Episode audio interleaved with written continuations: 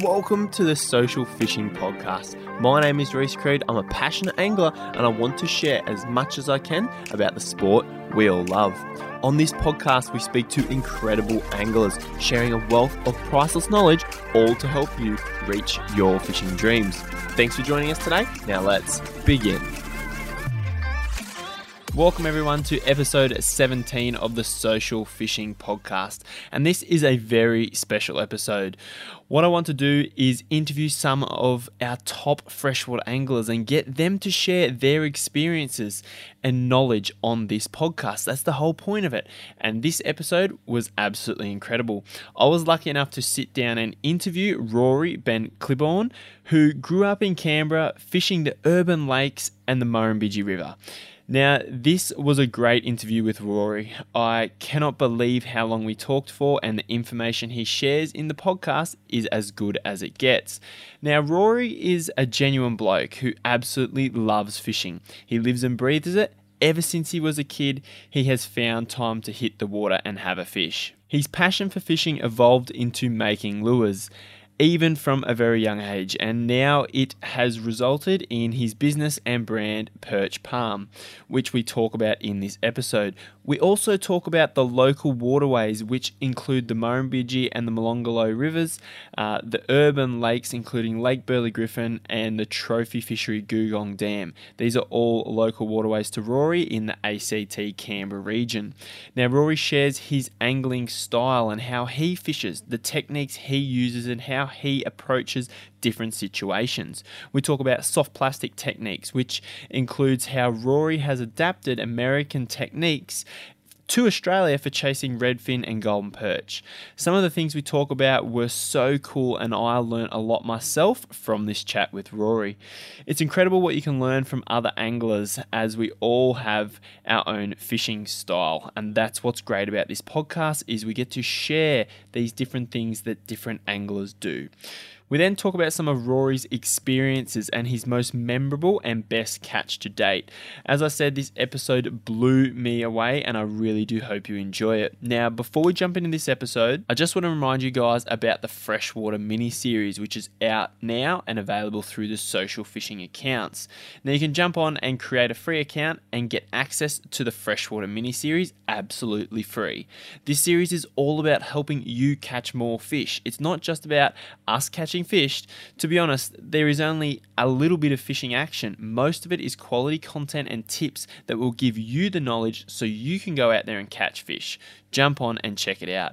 Also, remember inside the free accounts, you can submit listener questions to the podcast, which we will answer in the episodes where I sit down with Talis and Chris, those co hosted episodes of the podcast.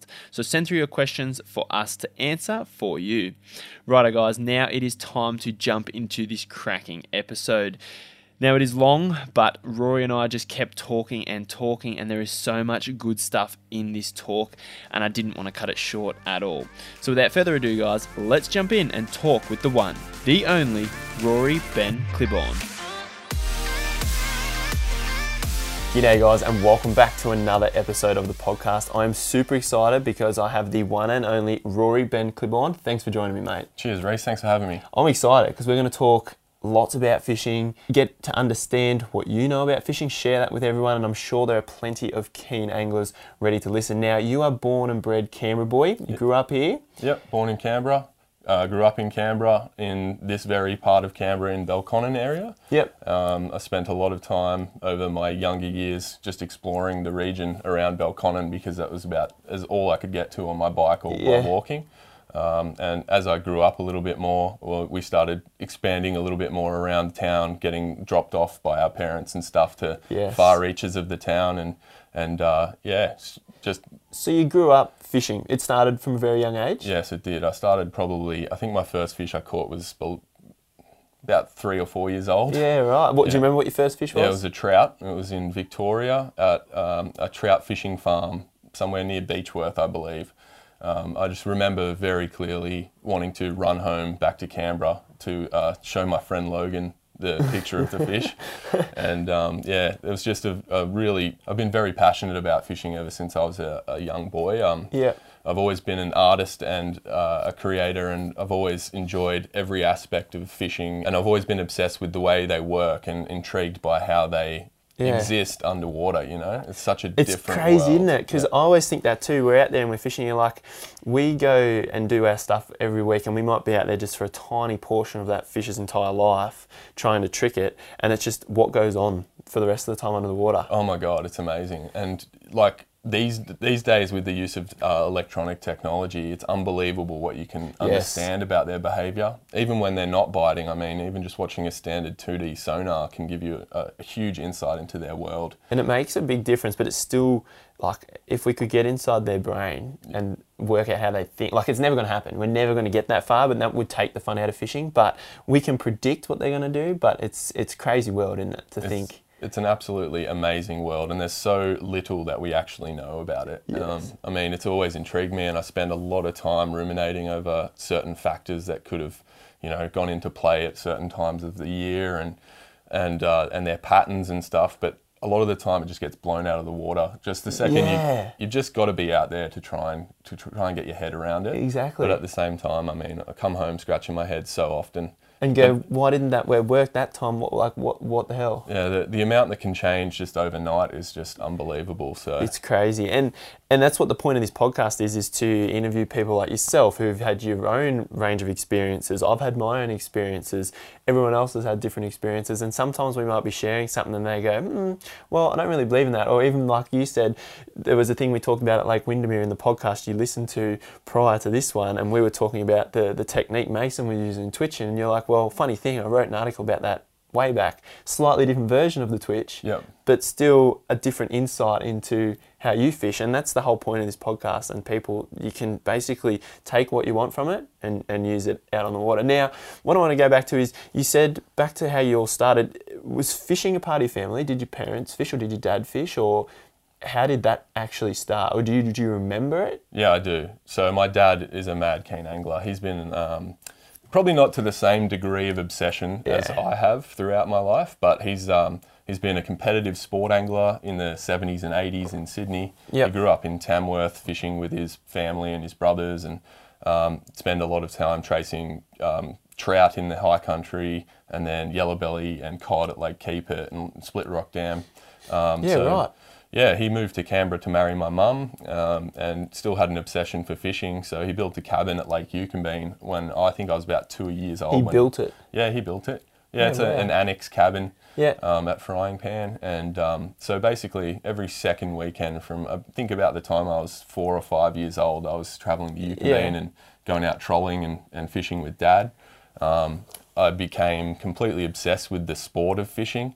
You know, a lot. sometimes to my dad's disdain, would I'd be just a bit over trolling and want to get off the bank and go for a spin, or Yeah. or just stand at the front of the boat and cast a lure. Um, and then also at a very early age, I got I got really into lure making as well. Um, I did a lot of timber carving and a lot of hand painting. Of At what lures. age? Um, before ten years old. Yeah, right. So real young. Yeah, very young. Um, I made a couple of lures. I think the first one that really ever worked, it uh, it was probably about nine or ten years old, and I went to Windamere when I was about eleven or twelve, and I still had that lure, and uh, I caught a sixty centimeter golden perch. You caught one. Yeah. What was it? Explain the lure. It was a little So, timber. Yeah, little timber frog pattern. Um, I think the uh, sort of design I copied off was like a, a wee wop or something. Yeah, yeah. Um, wee wop. Uh, Yeah. hot and tot. Yeah. Okay. Yeah, so yeah, sorry, hot and tot lure, and um, yeah, it was painted green with black dots like a frog. Yeah. and I caught my personal best golden at the time, which I would have been about eleven or twelve years old,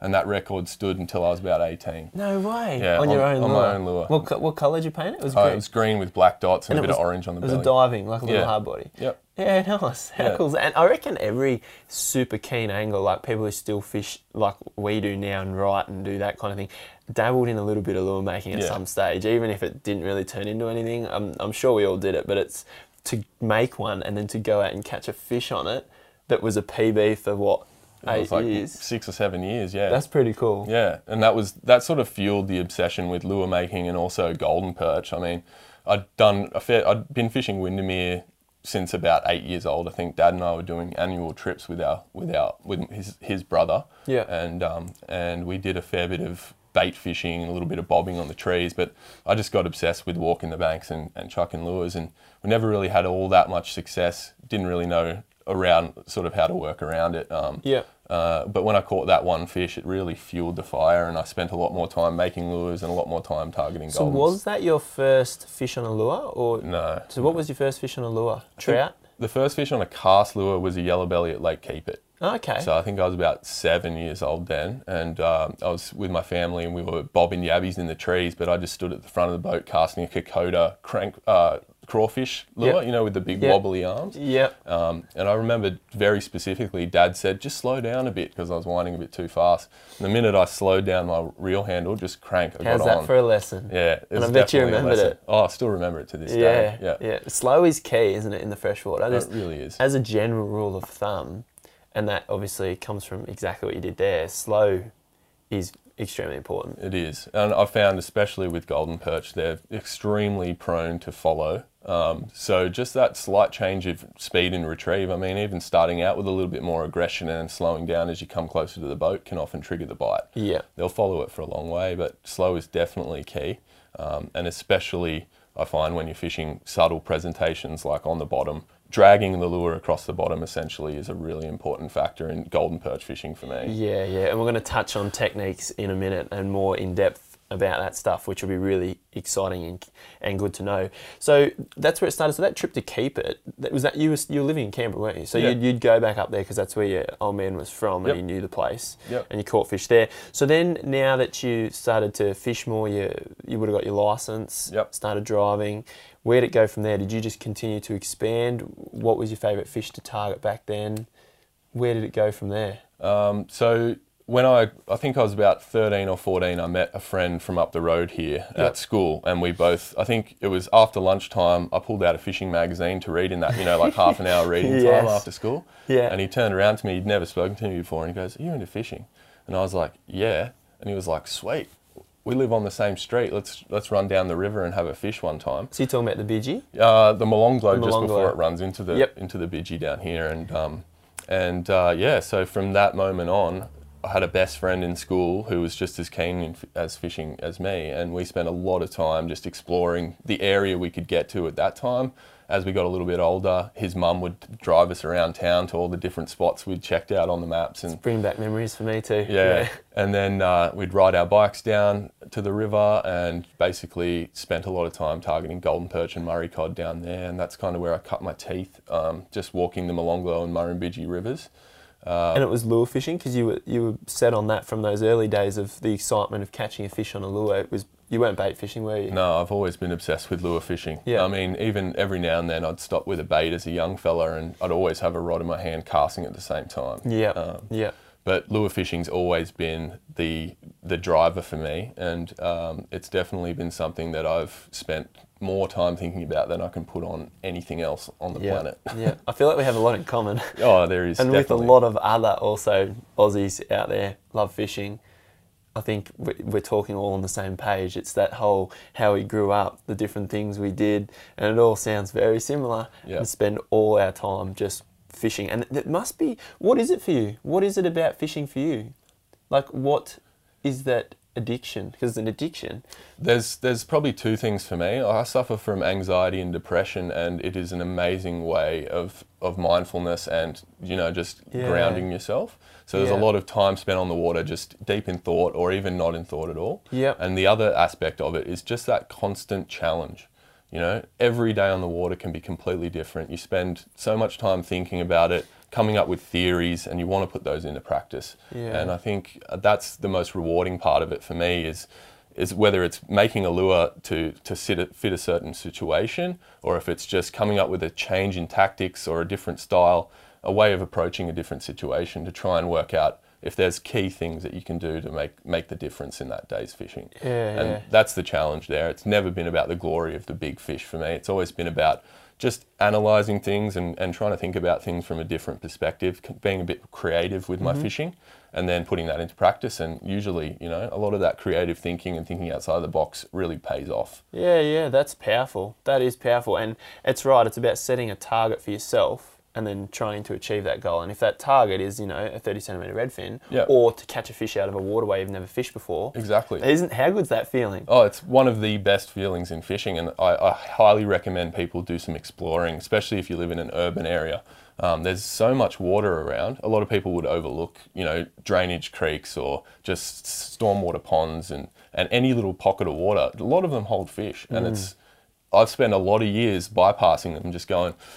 There's got to be a fish in there, and then you know you start to go. All right, I'm going to go and try this spot, and if you can get there and catch a fish out of it, it's one of the best feelings Isn't ever. it? Yeah. not it? It does suck when you don't get one, and it happens. You go from spot to spot and go, "Oh, there's nothing here, nothing here." But when you go to a new spot, you do the research, you do the hard yards. I've got an incredible story from a trip we did for this one spot in particular. And when you finally reach and catch a fish, it doesn't matter what size it is. No. You're like, "Wow, that was an achievement." and that opens up a whole other world of possibilities from that point on. And um, and another thing, as we were just talking about before, you can never properly predict what's going to happen. So keeping an open mind when you're approaching those situations is always helpful as well. Like there's many times where I've looked at a, a piece of water and gone, "There's got to be a fish in there," and the first two or three times I go, nothing. You, you could almost Yeah. assume there's no fish there, and then out of the blue.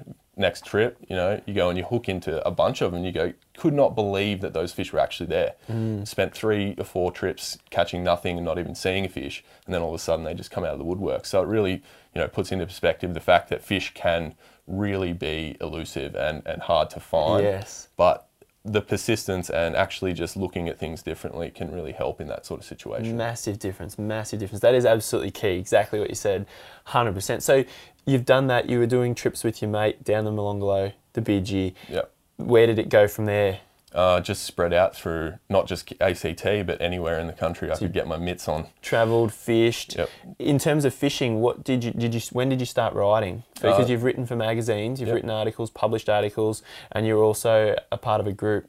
Team Gudang Yep. fishing. Yep. So when did all that start? So I think I probably started writing articles when I was about 15. Um, Okay, n- never yeah. really w- took them anywhere, but started piecing them out and putting them into into words. And um, I think that was more so just to help me kind of get an idea of how I was as a writer, and and also just putting into um, onto paper some of the theories that I've sort of proven in my Yep. cha- challenging myself, if you know Yep. what I mean.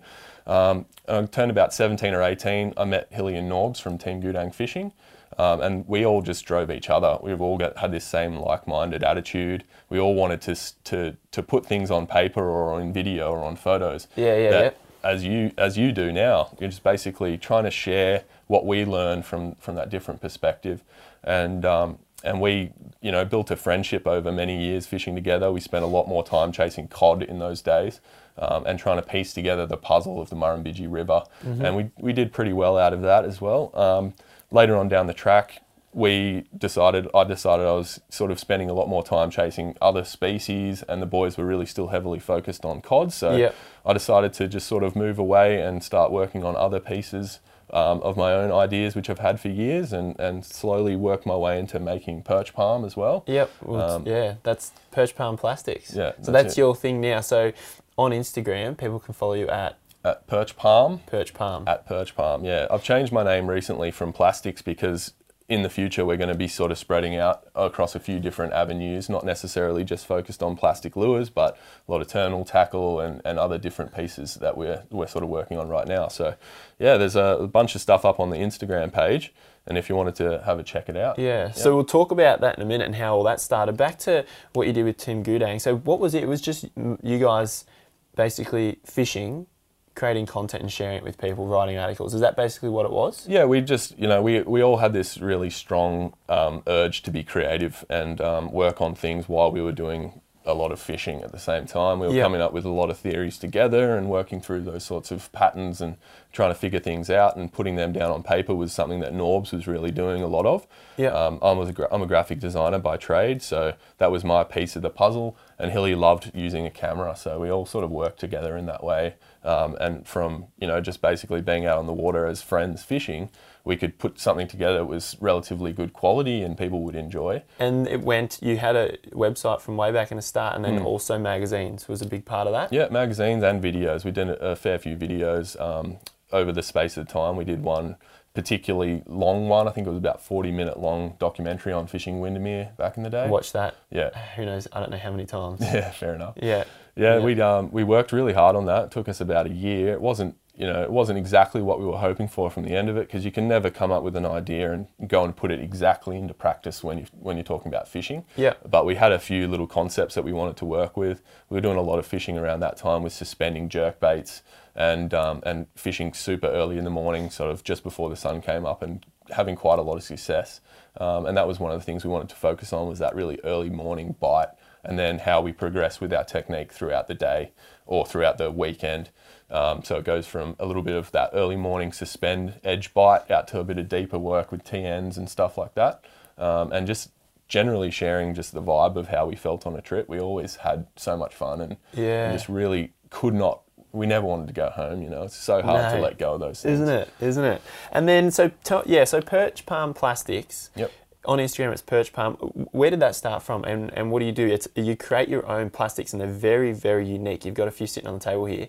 How come? How did it start? Why did you want to start it? I think I fell in love with soft plastics basically when Starlo and Bushy launched squidgies. I mean, Yeah. when they first burst onto the Aussie market, there was still a few plastics around, like Mr. Twisters. Dad always had some in the garage, but I think when I saw that Starlo and Bushy had created their own line, and I was just amazed by how many fish they catched and the and the versatility of a soft plastic lure. Um, I started drawing them in my school books and working Yeah. on designs from when I was a young kid. So it just took me a long time to figure out how I could actually make them. There's not a lot of information out there. No, there's Um, none. And and like I said, every super keen young kid sort of dabbles in either chopping up a little timber lure in the shed or Hmm. maybe trying to pour their own plastics, and that's as far as it goes because it is quite difficult to do it properly. And you've gone all in on it, Yep. and you've you've figured out a great recipe for creating quality plastics, which you've got here, and you just really enjoy it, don't you? I love it. It's uh, another mindful ac- a mindful activity that I that I used um, sort of in my spare time. Yeah. Um, and I, I, it's just been a passion of mine to create lures that catch fish for a long time. And soft plastics have always just been at the top of my stable. Um, and I've always really enjoyed just the versatility of the baits and coming up with your own designs is really cool as well. It's just something that's it's not done in Australia to the extent that I'd ever sort of seen. Yeah. Um, and I've really, really wanted to to create something that I could have a lot of versatility, a lot of variety, and people could basically pick up and catch any species of fish on. So when did where the idea when did the idea start? We're now in 2019. When did it start? When did you first have the thought? And then how long did that take to launch it? And when did you launch it? Um, I probably had the the thought of making soft plastic lures when I was about 15 years old, Yeah. which would have yeah, so that's Yeah. 15 years ago. Um, and from then, I just kind of kept drawing and coming up with recipes for for designs. And it wasn't until maybe four or five years ago that I actually did a little bit of work um, teaching myself how to use particular software to come up with the designs. And Yeah, then right. from then on, it's just been a massive learning curve for the last four years. I've been, you know, printing baits, uh, trying to make molds, having failures. One of the major failures I had was when I was molding the big one for the first time. It's about three kilos of silicon, and I didn't think about supporting my mold walls. So when I poured all that extra heavy silicon in, the mold collapsed, and Oh, the kidding. kitchen was covered in three kilos of sticky silicon. Um, my wife saved that. She came home. Well, she was actually home from work, and she's like, "Oh, it's exploding," and she like stuck all this clay up and tried to fix it all. And you know, we came back and poured a little bit more silicon in there and managed to make the mold, but it was you know a pretty expensive mistake and a messy mistake. Um, and then yeah, just a lot of tri- trial and error, getting out there and fishing with them as much as I can Yeah. to try and make sure that they work and they're catching fish. And yeah, it's just it's been a very long process, But enjoyable. very enjoyable. Yeah. Something super rewarding about making something, especially something that you've worked so hard to fine tune. Yeah. Um, and then I really can't say anything. You know, they're not the most amazing lures in the world, but we've caught so many good fish on them. It's hard to hard yeah, to yeah, fault. yeah. You know, and I, And that's good. So you, and it's something you're proud of. I am proud of it. Yeah, it's definitely something that, as in my working life, it's been one of the biggest challenges I've had to overcome. Because, as I said, there's no information out there. You can ask people, but they're a little bit secretive. Um, Yes. It's just been all. I'm going to just try this, and if it doesn't work, I'll try it a different way. And that's the stuff that people don't see. What you just said about what happened in the kitchen, the the stuff that goes wrong. The like people might just see it when say when I first saw you had these out. They just popped up, and you're like, oh, he, Rory's making plastics. But you don't see that that idea come from five years ago. It's the same with what I'm doing. People go, oh, they've got a podcast. Yeah, well, it started four years ago. Yeah. And people don't realise the hard work that goes into it, but it's the passion you put into it that makes it worth it. You enjoy it, Yep. and then people, once it gets going, people get on the bandwagon. And you've you've been selling good number. People have been enjoying the plastics When and I been can- catching fish on them. Yeah, like, for sure. People love the plastics when they can get their hands on them, but the problem is um, my molds aren't made for huge numbers, so I'm only able to make small quantities at a time. Yep. Um, and unfortunately, there's a fairly big waiting list for people who missed out on previous sales that I've had. Yeah. Um, but it just, you know, just keeping everyone informed and, and trying to make sure that people get the best opportunity to get them when they can um, has been really good. It's definitely not about the money at, at, at all for this point. Um, it's just all about making baits and seeing the smiles on people's faces. And Yeah. I really love like doesn't I don't even have to be there. Just getting a photo from from a customer is just the most satisfying feeling. It can Yeah, turn yeah. a crappy day around. Yeah, and that's almost probably better than you yourself catching one of Yeah, them. Yeah. I, Like- I much prefer to see other people catching them. Yeah. I mean, there's just not that many out there, so I'm I try to fish the baits as much as I possibly can. Yeah. Um, and that might be to my detriment every now and then. You know, I know that plastics don't catch fish all of the time, and you've got to be versatile and you've got to be able to move around.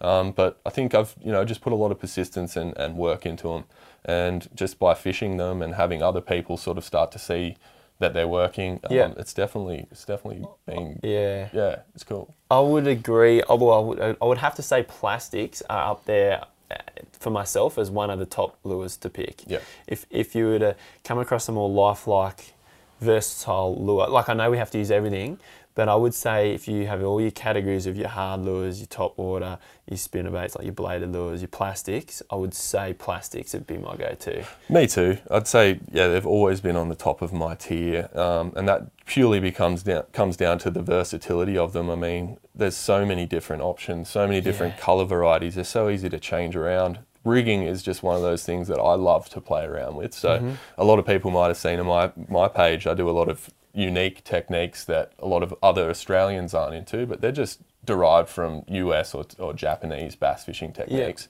and um, and they work just as well on any other species in the world. It's just not that well known and not that widely available in Australia.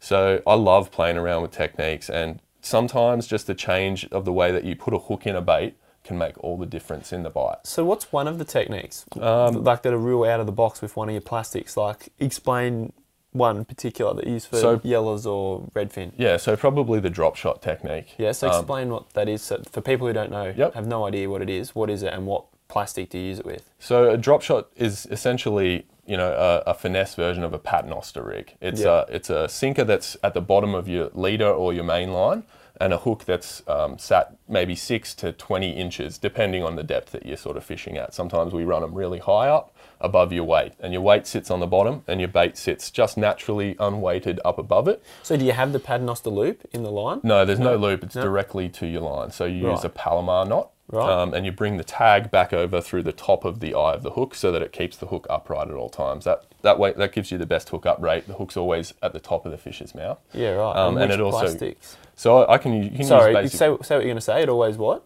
it always stays upright, so the bait will always naturally stay horizontally with that line. If you had a paternoster loop, it would fall down. Fall right. Okay. And the bait? Um, we use pretty much anything on a drop shot. The the most sort of effective drop shot baits I find are baits that don't have their own action. So swim baits will work. Little paddle tail swim baits like that will work if you're just gradually moving the sinker along the bottom or just gentle twitches. Yeah. But a worm or a craw or a pintail minnow, which is something that I make, or a ribbon tail minnow, they both have their own unique action on a drop shot. They'll dance and dart around. They'll um, they'll slowly flutter on the way down. And I think a lot of the time, keeping the the bait away from the weight gives those fish just that little bit less visibility of anything unnatural. And then also just being able to suspend your bait right up of the bottom and let it fall naturally to the bottom without the weight dragging it down. Just that little bit of a slower flutter on the way So down that's gets the a lot key. of bites. Yeah. That's the key with that technique. So rather than so, for example, when we fish in Blowering, this time of year we can sight fish the yellows in against the edges, or you know they're in there. Sight fishing is not too bad because you can see the reaction, but sometimes when they're in there, you've got this. It's not weed, it's the grass. But as the waters come up, Yep. the grass is just it's you get grass on your lure. And if we're to fish a plastic, you've got to kind of keep it up and swing it through, and then it's just out. Might be moving it a bit too fast. So in that that's a technique where you'd use this because you could cast in, you can let your sinker hit the bottom, Mm-hmm. your plastic's just sitting on top. And you're saying if you want it to hit the bottom, you can just drop the slack out and the plastic just falls to the bottom. That's exactly correct. and if you twitch it, you could twitch the plastic back up and not even lift the sinker. well, so uh, an American term is shake the bait, not the weight. Yeah, right. So it's a very common technique on largemouth and smallmouth bass. And the trick is, I mean, you're giving the bait the the most perfect natural presentation you can. The only Yeah. visibility is a fairly small drop shot hook. The sinker's generally hidden either in grass or in a little bit of mud or silt on the bottom. Yeah. So if you can just master that gentle shake of that slack line, that bait naturally falls and pops back up and, and shimmies on that in that suspended sort of natural um, sort Yeah, of right. motion, and those fish just can't handle it. And you, you, your technique is you just shake it and twitch it all the way back to the. It depends on the fish, obviously, but Yeah, and- you use that around these areas. Yeah, I fish drop shot almost all year round. Generally, um, perch fishing, so for golden perch and redfin. Um, and we've, I've even fished and caught cod on drop shot as well. Yeah, wow. Um, but there's lots of different variety in around the ACT here, and we've got we've got lakes that are completely choked with weed. We've got lakes that are all gravel. We've got lakes that are silt and mud, and you know there's just so many different options to fish. But if you're going to sort of pick any technique, I'd say that the drop shot always catches fish Right. in, in no matter what sort of situation you're in. Yeah, yeah. Because it's not only not only is it for areas with weed, you're getting above the weed, but even areas that don't- have weed, you're giving the lure that natural presentation in that bottom column. Yep. And you can. Never thought of that. I know they've got those techniques, and it's just never something I've thought about and thought oh, I will do this for redfin or golden perch, and I didn't realise exactly the purpose of it. But that makes total sense, and I feel like that's something I need to try at Blowering. Definitely give it a go, man. I think I'd say I don't think I've shown anyone a drop shot rig who hasn't gone on to catch just every fish they've tried to catch on it. If you know what I mean, yeah. like it. I do a lot of redfin fishing with it, but that's just purely because I do a lot of redfin fishing. Yeah. Um, but I've caught flathead and bream on the drop shot. I've caught just about everything that I've thrown a drop shot at because it is just a plastic. And it's the only thing that's changed is the way that you're presenting that bait. Yeah. You're, you're taking away that weight, so it's not always falling nose down into the mud. Mm. It's sitting up off the bottom. You can run a, a dropper that's you know only two three inches long, Yeah. and that bait, even if you're dragging the sinker along the bottom, just keeps it an inch or two up off the bottom, and the fish just track that without noticing that that weight's dragging along behind Yeah. And so when you sorry, so when you're chasing, I'm just real interested. That's great. When you're chasing goldens and redfin, and how does the how does it cast? Does it cast all right? Like cast beautifully. cast like a, like a would feel exactly the same as having a Probably even better, I reckon. Even better? Yeah, just because the weight's always at the end there. You know, like if you throw in a big, bulky, say if you threw this 100 mil craw on a drop shot, that would catch air and that would be a bit flop clumsy. a bit. Yeah. But with like a natural worm or something like that, there's no there's no resistance in that, and the weight depends on the size of the weight that you're throwing. So we go right down to like 132 ounce in Yep. tungsten, so they're tiny little weights. Right. Um, but I'll a majority of the time I'll fish a one eighth or a quarter just for casting distance if I'm off the bank. and what is it? What's the weight? Is it just a Yep. So it's a sinker? there's sinker, lots of different types of drop shot weights. So essentially, I use either a stick weight or a teardrop weight. Right. Okay. Um, they both work pretty well on different types of bottom. So the stick weight's great for sort of rolling over sticks and logs and rocks, and the teardrop's good for sand or anything that's just got a nice silty bottom. It'll just bury itself in that mud Yep. and basically become completely invisible. But if you're throwing that in around rocks and stuff, they have the tendency to get locked up because they've got a fatter bottom. right. Yeah. Um, but yeah, it's basically just a small small weight in a different shape with a clip on the top, and you run a paternoster, um, not a paternoster, sorry, a Palomar knot to your hook, and however long the dropper is, depending on what depth you're fishing or where the fish might be, and then clip your weight on, and you're good to go. It's That really is easy. a very clever technique, and no wonder you're catching good fish on it. Yep. Um, that was really interesting. So now tell me, I just want to talk about this big plastic. And Yep. if you guys have seen any of Rory's stuff on Instagram, you've seen these giant big plastics. That thing is 250 mil. Mm-hmm. It is massive. I'm guessing it's hard to cast, but it looks unbelievable under the water, and it catches big fish, doesn't it? It does. So it's about so it, they range a little bit because my mold moves a little bit. So sometimes I'll right. put a little bit more plastic in than it should be. So sometimes it can be up to about 200 grams. Um, and on yeah, wow. Yeah, so rigged up like this on a three quarter ounce head uh, with the hooks extra weight as well. It gets to about seven ounces. Yeah. So it's not that heavy in regards to a swim bait. Um, we fish fairly heavy gear, so I fish a 50 pound rod with 50 pound monofilament. Yeah. Um, and Will fishes pretty much the same when he throws them as well. Um, and they are a they're big heavy bait. I mean, it hurts to throw them around all day, but they've definitely paid off for, Oh, yeah. for the work. Yeah. So we've caught some really nice fish on them. More so Will than me, unfortunately. I've just not been able to uh, commit to as much time on the water. Yeah. And I think you know, but I've been lucky enough to catch a few really nice fish on them, um, and it's definitely been a really exciting sort of way to fish. Just not only being my my first big swim bait that I've made, but also just seeing other people slamming fish on them. Big and- fish on 'em. yeah, Kit's caught some big Jews on them up in up Yeah, in the right. Central Coast. So That's so cool because I've, I've seen them. I've like this is the first one I've seen in person, and it's just gnarly looking. Like it is a mad looking piece of work, but it's and the and the tail on it is just huge. But that gives off that massive thump huge under the thump. water. Yeah.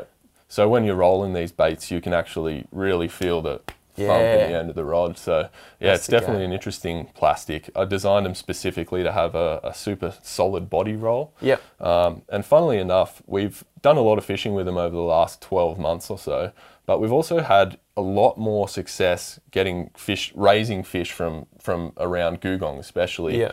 On these baits, even if they're not committing to actually eating it, but we're getting follows, we're getting nudges and bites and stuff Yeah. especially in like that start of December last year, there was a lot of fish um, paired up spawning in these in these creek arms, and you, the minute you threw one of those in there, they'd come out and attack it and chase it. Yeah. Um, where we weren't getting those sorts of reactions from a hard bait, we were getting only those reactions from the big soft Yeah, bait. So yeah. it's been been an interesting way to fish, and um, it's been really cool to see a couple of really nice fish caught on. it. Yeah, yeah, that's always the go. You create your own lure. People catch fish, they're happy. That's as good as it gets. So, before we move on to talking about some hot spots and tips for Canberra, tell me about Perch Palm Diaries. Oh yeah, my videos. Yeah. Yeah. So, So- it's just a little thing that you do with the plastics. What is it? Just a bit of fun? Yeah, it's. Uh, I really wanted to just sort of kind of document my lure making and some of my fishing journeys as I've been making the lures and fishing with the lures. They're not all specific to perch palm. I mean, I've got a few little clips in there that we've caught fish on other things, but um, yeah, it's just basically documenting my life as well as I can with the amount of time that I have to edit and film. Yeah. Um, but yeah, it'll definitely pick up over the next 12 months again. I think I want to start filming as much as I possibly can. Um, and I've got a bunch of footage sort of saved from the last few months where I haven't released an episode.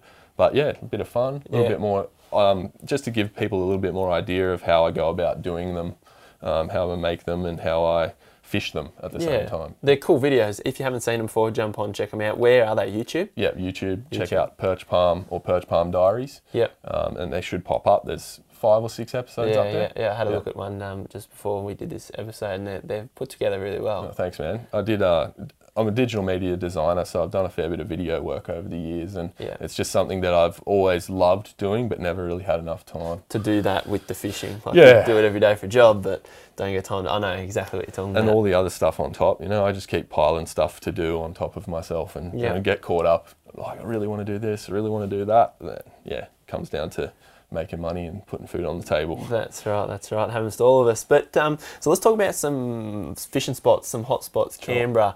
Um, there's a lot. Like there's a fair few people here, and I'm sure a lot of our listeners are based in this area. And there is incredible fishing around this area. So, what are some of the key waterways? You said the Molonglo and the Bidgie. Yeah, They're worth fishing. hundred percent. Chase and cod. What's the what's a technique if someone's in this area wants to go chase fish? They haven't really had much success. What's something you'd recommend to do on the Bidgie? Probably just put in the time, to be honest. Right, okay. I mean, I- could put, you know, a, a finger on a few different spots that you could have um, a lot of success on. It would be generally walking as far away from public access as possible. So that is key. That is definitely key in this day and age. When I first started fishing the Bidgie, there was nowhere near as many people fishing, and you know there was a lot more activity around those public access areas. But Yep. these days, you know, there's a lot of keen young anglers out there. There's a lot of people fishing. I think the biggest tip for fishing Canberra cod is just to move as much as you possibly can. Um, one of the best techniques that we ever had in the Bidgie was definitely top water. It's a water. great top water river. Right. Um, there's a lot of boulders, a lot of rocks. I was going to say it's very gorge-like, yeah, isn't it? it is a gorgy sort of fairly shallow river. It's, It's- deep in parts. Yeah. I mean, we've got some holes that we're fishing 50 foot of water, and we're catching fish in, on surface in those holes. Actually, um, I caught a meter fish out of 50 foot of water on the surface. And that was an impressive strike. He must have come from very deep because he got about six foot out of the air when he took the bait. No way. Coolest cod strike I've ever seen. Um, didn't fight like a meter. He kind of came straight to the boat, but the strike was just amazing. The whole body come out of the water. Um, top water's definitely been one of those one of those techniques that's turned a lot of cold, hard days around. Yep. Um, we could be throwing subsurface all day long and switch to a top water in the middle of the day and still get a bite. It's Yeah, right. it's just one of those rivers where they seem to be really keyed into what's on the surface. yeah. Um, and especially in around that winter time, there's not a lot of bait under the water. There's um, they, they clear them out generally through that late part of summer. There's a lot of the carp. There's very few redfin in the Murrumbidgee River. Um, there's the odd crayfish and shrimp in the in the warmer months, but they tend to deplete over the, the Yeah. space of winter. So I think those cod are really keyed into you know terrestrial animals, birds, and water rats and stuff like that. We've caught a few cod in the Bidgie that have had you know entire water rats and No platypus way. in their mouth. So yeah, they're really keyed into those big creature baits. Yeah, wow. And and it could, for someone who's never fished before, is it a bank walk kayak only, or like can you put a boat on it, or it's just too shallow and rocky for that? I'd say kayak and, and bank walking. Yeah. Generally, there's a few spots that you could get a boat in if you could get access with a car.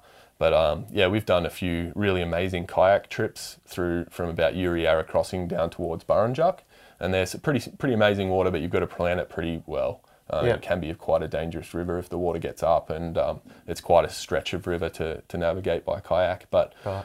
bank walking is definitely the key. It's never a really wide river, so there's generally always somewhere you can access that's got Yeah. a little, a nice little bit of cover or a casting distance from one end of the bank to the other. Um, and the Molonglo River is even easier to walk. Uh, there's probably more access on the Molonglo than there is on the Bidgie. And the Molonglo, what's in it? Um, yeah, still cod, goldens, red. Yeah. There's there's more redfin in the in the Molonglo River than there is the Murrumbidgee. There's a smaller population of native fish, and still obviously got your carp in there as well. Yeah. But um, the Molonglo was just purely about access for us. It was easy to get down there. We could walk basically all the way upstream and, and Yep. fish just every pocket that we could. Because it does it run out of Burley Griffin? It does runs into Burley Griffin and then, And then out. underneath Scrivener Dam and you're fishing the bit between Burley Griffin and the and the and the Bidgie? Murrumbidgee. Yep. Yeah, right. And and you can walk. And what's what's it back in the day or when you used to fish it? You don't fish it a whole heap now. I haven't fished it for a while, but I still fish it once a year or so. Yeah. What's the technique? Like, is it spinnerbaits, hard bodies? What are you using? Top water. Yeah, it's generally it's been top water again. It's top those. water too. Yeah, Yeah. it has been. Um, I've done my first cod I ever caught was was caught out of there. That was actually on a Celta chasing redfin, and that was an 85 centimeter fish on You're you know, kidding. really light line, and that sort of set the trend for targeting those fish on small lures. Um, when we were young, we spent a lot of time chucking, you know, stump jumpers and Yep. soft plastics, even catching cod and yellow belly on those. But then, as I sort of started to play around with top water a little bit more, that river turned around for me. Yeah. So there was very few cod caught in the in the years leading up to when I discovered how good top water was on cod. Right. And then I spent a couple of years down there just catching pretty much all my cod on surface, homemade surface lures Yeah. or yeah. And back in the days, um, the mantis, the kingfisher mantis, was that was that key bait. Yeah, yeah, I think it was for everyone. I caught a fair few cod on on the in the Molonglo on the on the mantis. On the so- 110, the bigger one, or the Yeah. smaller? Yeah. the 110. Yeah. So yeah, definitely top water area in the rivers around here. And is it is it a late arvo night thing in the Molonglo for the top water? And is it anywhere specific, or you're basically fan casting everywhere and they come from anywhere, or is it fishing the willows or the structure or? That's a really tough question to answer because if you if we're talking about say the Molonglo from Scrivener Dam to the junction with the Bidgie, it changes contours and, and structure. It's just so much. Yeah. You know, you've got riffle runs, you've got shallow um, sandy flats, you've got deep rocky gorge, you've Yeah, got right. shallower pools that are covered in timber with a few willows and stuff like So that. it mixes up quite a Yeah, lot. it does change quite a lot. I'd still say the best success I've had is by sticking to yeah, working working with the rocks and, and the deeper water. Yeah. Um, we've still caught fish in obviously quite shallow sandy pools, but generally those rockier holes are the places where those fish are gonna gonna hold up. Yeah, yeah, yeah. I've done one session there, but chasing carp on fly at the very bottom where it meets the. Yep. the river. It was quite clear too, and that was quite fun. But we really didn't find much deep water. So obviously, you, you know where your cod are going to be concentrated because it's going to be that deeper pools. We've caught them obviously. We've caught them in six inches of water right up in the high in the high flow parts of the rapids, but that's kind of a seasonal change. That that'll depend on what's happening at that particular time. Yeah. As a general rule, I would probably stick to anywhere that's got a little bit of shady cover, a little bit of overhang, or a rock, Yeah. or a, a few holes. Um, that's in the in the rivers. That's de- definitely going to be key. the key. Yeah. So now, what I want to touch on is Googong. That's Mm-hmm. the one I really want to talk about. Um, I've never fished it. I'm going to fish it very soon.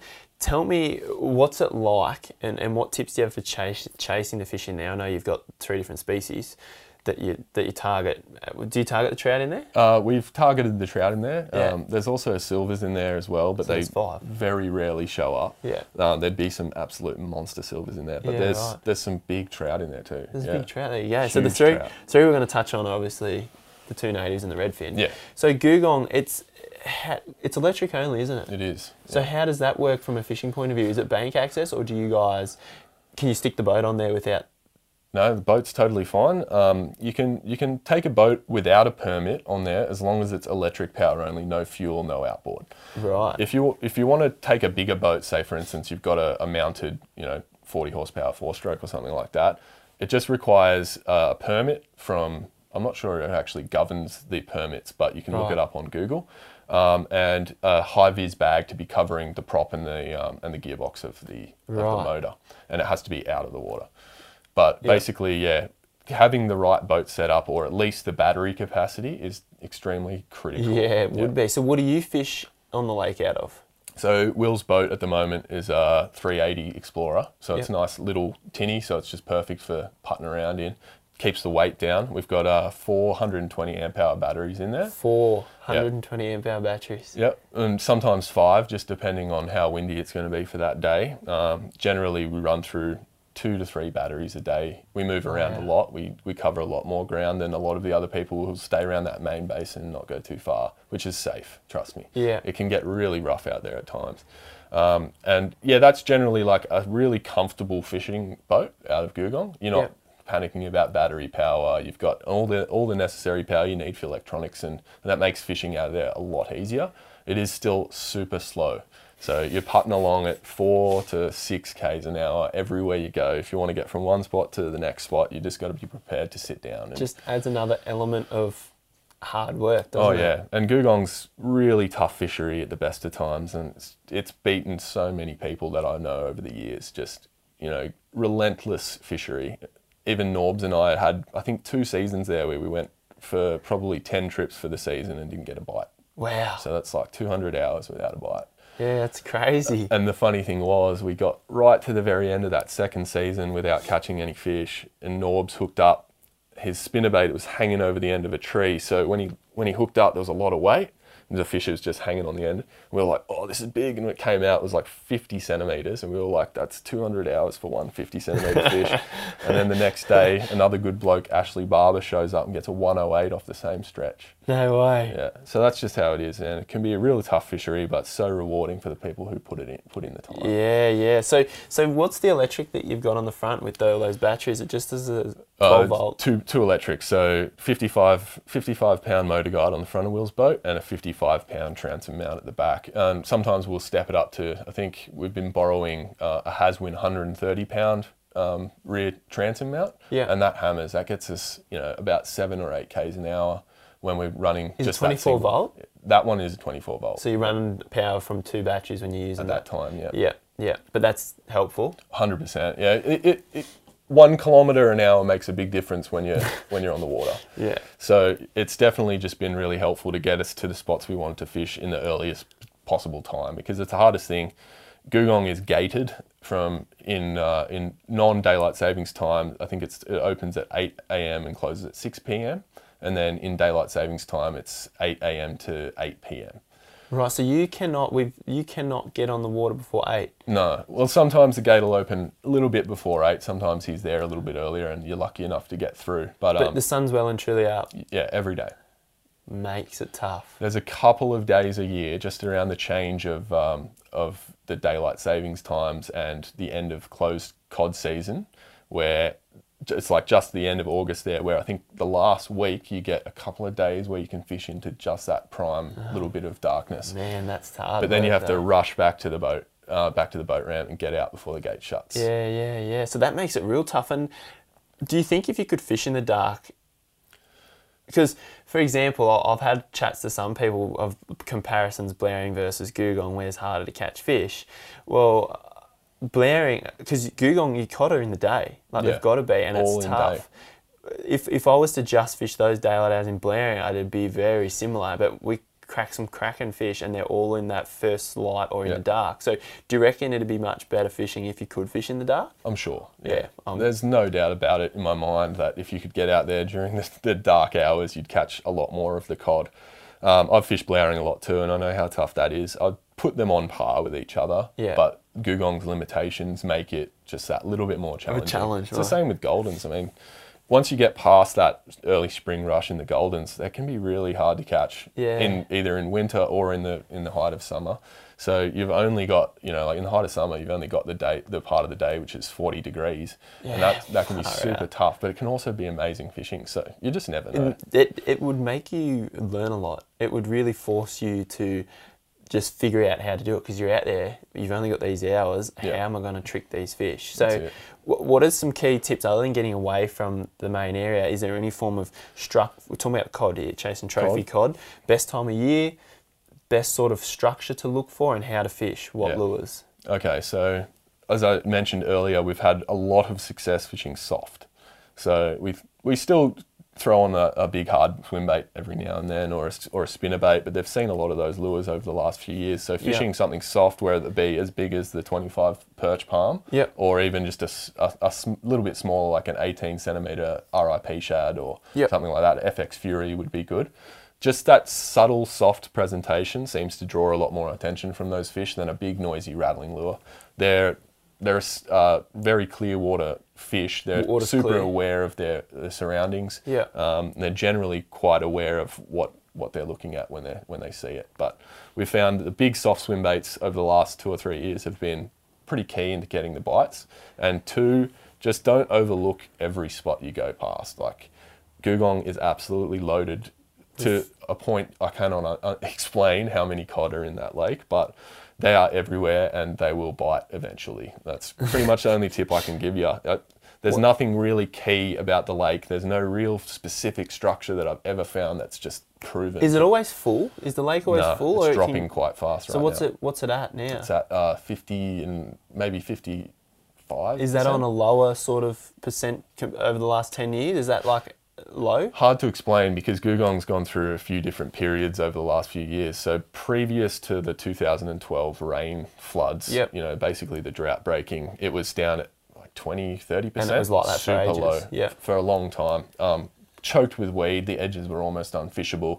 You could only really fish the place from a ba- uh, from a boat.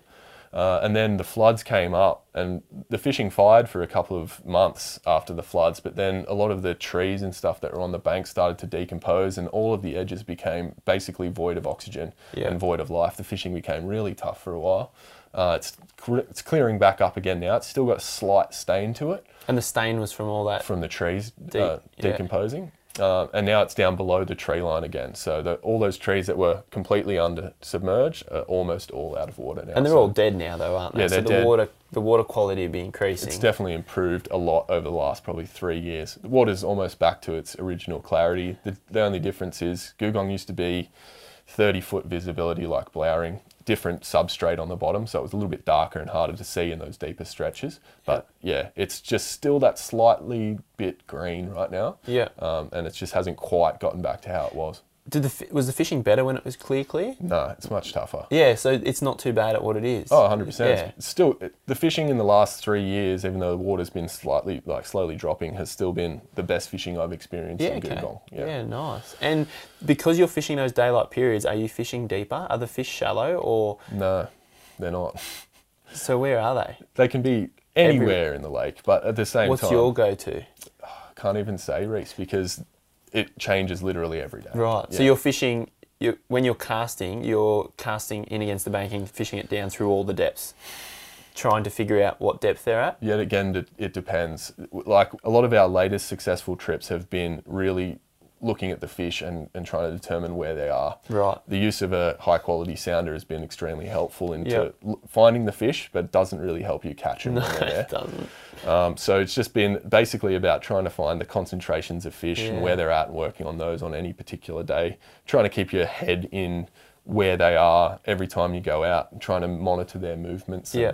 try to figure out exactly where they're going to be. Generally with the cod, just purely because we're fishing quite bigger baits, we'll sit parallel to a bank and work along the edge. Yep. But they can be anywhere from 30 metres down up to within the top Shallow. 50 centimetres of the surface. So they can they, they do vary where they sit because that structure is all through there. So how do you go? It's got quite a lot of timber in it. How do you go with the Not at the plastics? moment. Not at the moment. No. So, So- you're fishing rockier stuff at the minute. generally weed edges at the moment. Right. Yeah, it's dropped right back down to below the tree line, and we've got a, a weed growth starting to show up in that sort of, you know, that two meter to three meter mark. It's starting to push down into five or six meters. So Right. sometimes you'll get to a bank that looks like a nice sheer rock cliff, It's and you got cast anywhere between that three meters from the edge, and you're you're fouling up in Right, okay. So it all depends on what the conditions are doing at the time.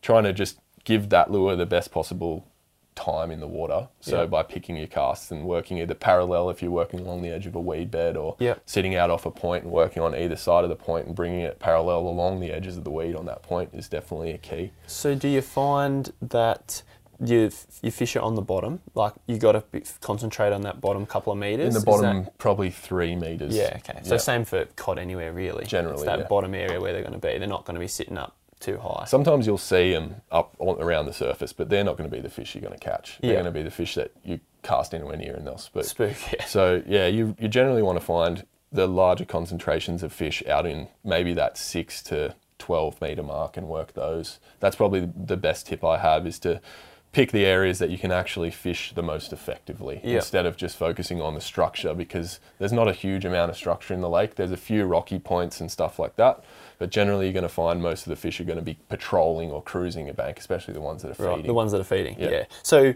season wise, like late late winter. winter is Yeah, for big baits for sure. Yeah. In summertime, you'll catch cod generally pretty much just by catch as Right. targeting targeting the smaller fish. They're really hard to, to target on big baits in because there's a lot of food around. Huge amounts of food. Yeah. Right. Yeah, so they become super, super fixated on redfin during that sort of post spawn Yeah. period. Yeah. Um, and that, that redfin they're chasing is only 60 to 80 mil long. And then if you're going to try and represent it, you're going to be mixed in with the thousands. Yeah, well, that's it. Thousands of redfin. So But- it's hard. you, you've got things like TNs that will catch cod all year round um, in Googong because they're feeding on crawfish and redfin, both around that sort of same size, 60 to 80 mils. Yep. Um, violent, violent sort of reactive, reactive, Yep. aggressive retrieves will catch your fish. Yeah, righto. Eh? Yeah. Cool. So key is winter though. If you're chasing those big, big If you wanna- the big lures, yeah. Yeah, if you want to chuck chuck a big bait at them, Same as definitely. most lakes. Yeah. Yeah. So what about the Goldens? Any key fishing style for the Goldens? Is, is spring key? Do they did they have a good spring bite like other lakes? Yeah, it's got a. It can have a really amazing spring bite, but it can change every year. So you can have one, you know, one amazing season doing one particular thing. The next year you come along and you're like, yep, we think this is going to be happening again, and then you ba- basically back to square one. Got to figure them out, find out where they are, what they're doing, what they're feeding on, and try and try and mimic. So it's not just where they are. It's No. you got to figure out one lure might be different. And is do you reckon that's got a lot to do with the water height? Uh, I think it's more so to do with the food. So the food changes just- each and- year. Yeah, it does. And there's an enormous amount of food in there. So we've got it's it's sort of on the cusp of an alpine lake. I mean, you've got a really sort of cold water fishery in winter where trout and stuff thrive. You've got a lot of Yep. aquatic insects in spring, so mud eyes and dragonflies Yeah, right. and lots of different stuff that the fish will key in on that mm-hmm. you can't necessarily represent that well with a lure. Um, but they've also got a, a huge crawfish population, so monitoring those sorts of things, watching where the fish are moving to, what type of substrate they're sitting on at that particular time can be extremely helpful. You can see fish, but they might not be the ones that you're looking for. So trying to figure out exactly where the bait is and what they're feeding on and how to actually represent that the best to those fish is key. And I think in Googong, the quan- quantity of fish compared to say like Windamere for golden perch is it's up there, but the amount that you catch is nowhere near as high. I don't think anywhere is like Windamere. No. The place is stupid. But the quality in Googong is I've seen some, next eh? level. So that's one of the things. It's like, yeah, Windamere is an amazing fishery. I've fished it my whole life, and I, I love going there. But when it comes to big goldens, I don't think that you can really beat Googong. Yeah, right. Yeah, it just it's a much harder fishery. That's Yeah. that's the one thing people have to sort of get in their minds. It's not like, you know, everyone can sort of go up to Windamere, and if you've got the right information, Yep. you can figure out where the fish are because they are literally everywhere. Everywhere. Yeah, yeah. Whereas in Googong, they can be super isolated, really keyed into one particular technique. Yeah. And if you don't sort of figure that out and you're not on the on the money with it, you can have just fishless days after fishless Yeah. days. Yeah, and you know, there's been people out there the last few weeks when we've been out there catching them. We've been keyed onto spe- specific groups of fish and following them around since like July. Wow. And just watching them. Caught a few in winter, but later on in the spring, once things started to warm up, we just like, yep, we know these groups of fish are here. We're going to return to them and try and figure out how to catch them. It took us like two days to figure out how to actually get them to bite. We could see them all. There was hundreds of them.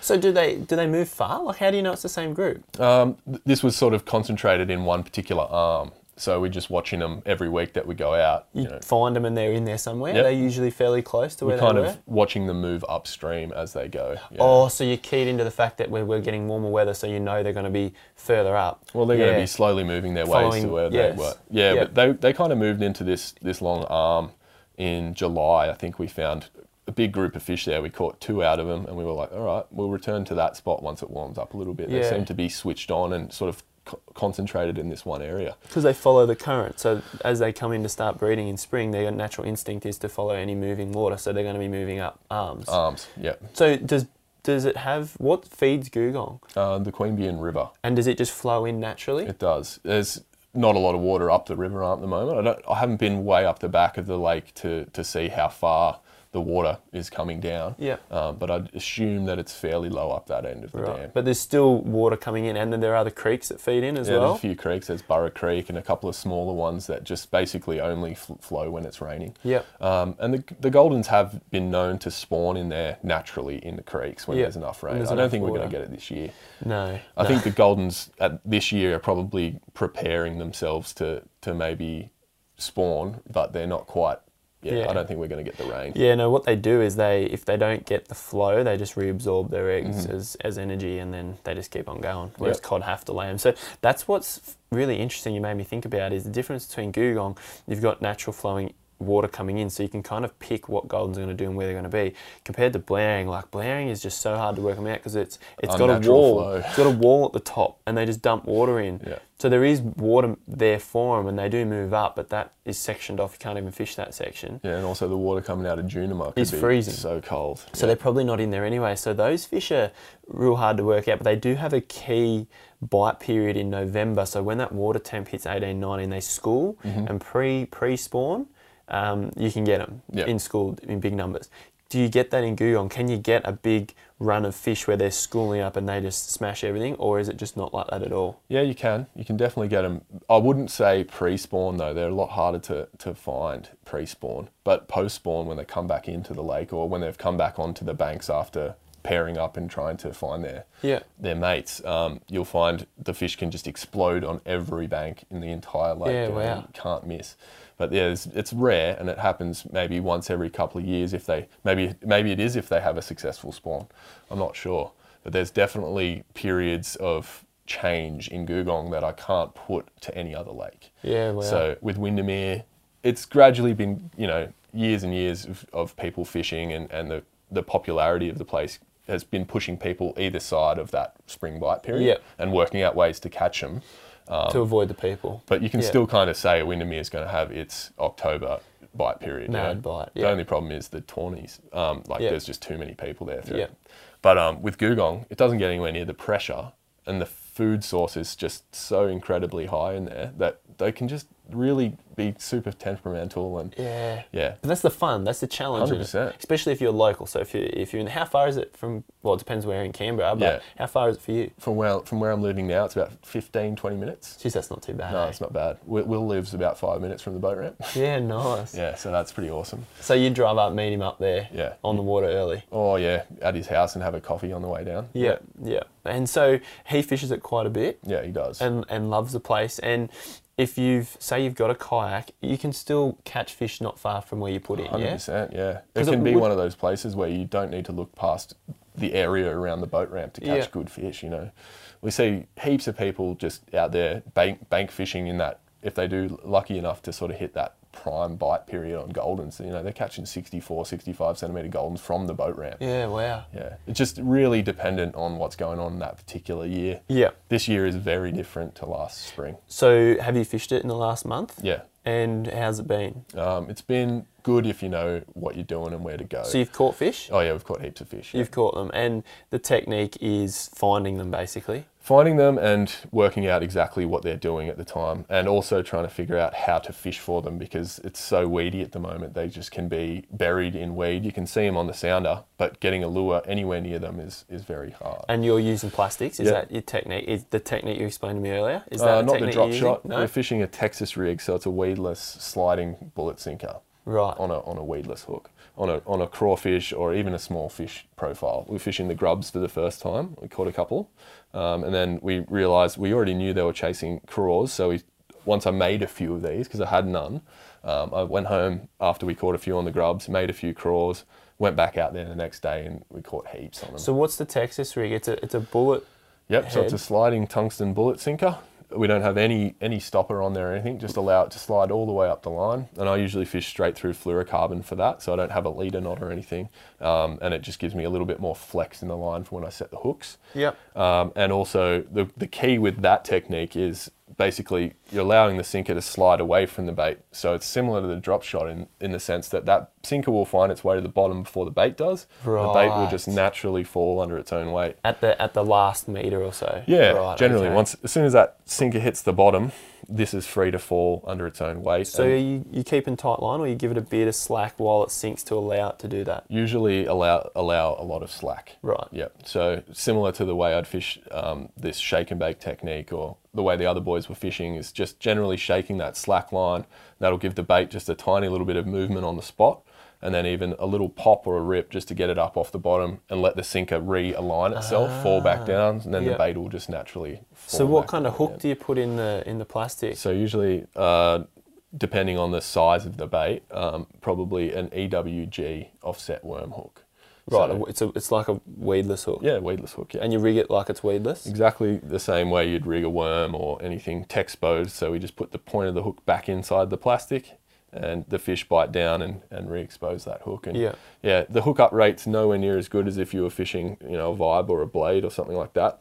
You'll still miss the odd bite, and you'll feel a lot more bites come through that you won't connect to, and you will have no weight to. But then every now and then, you know, you'll know the fish has got it in his mouth. But mouth. you've got to, you've, yeah, you've got to be able to fish those areas that Otherwise, you're not going to catch them at all. no, because you're going to snag up. Yeah, exactly. Especially that technique. So when you when your plastics hit the bottom, you're shaking it so it comes back and meets the sinker, Eventually meets the and then you feel the weight of the sinker, and you give it a rip, and Yeah. then it realigns, and then you've got another foot to jiggle it. That's correct. Yeah, right. And that works. That works super well. Yeah, right. Yeah, I think a lot of it comes down to just allowing the bait to naturally fall back to the bottom. It just gives it so much more suspense in the fish's face, and then also without having the uh, the weight connected to the bait there, it's not plummeting straight into the weed.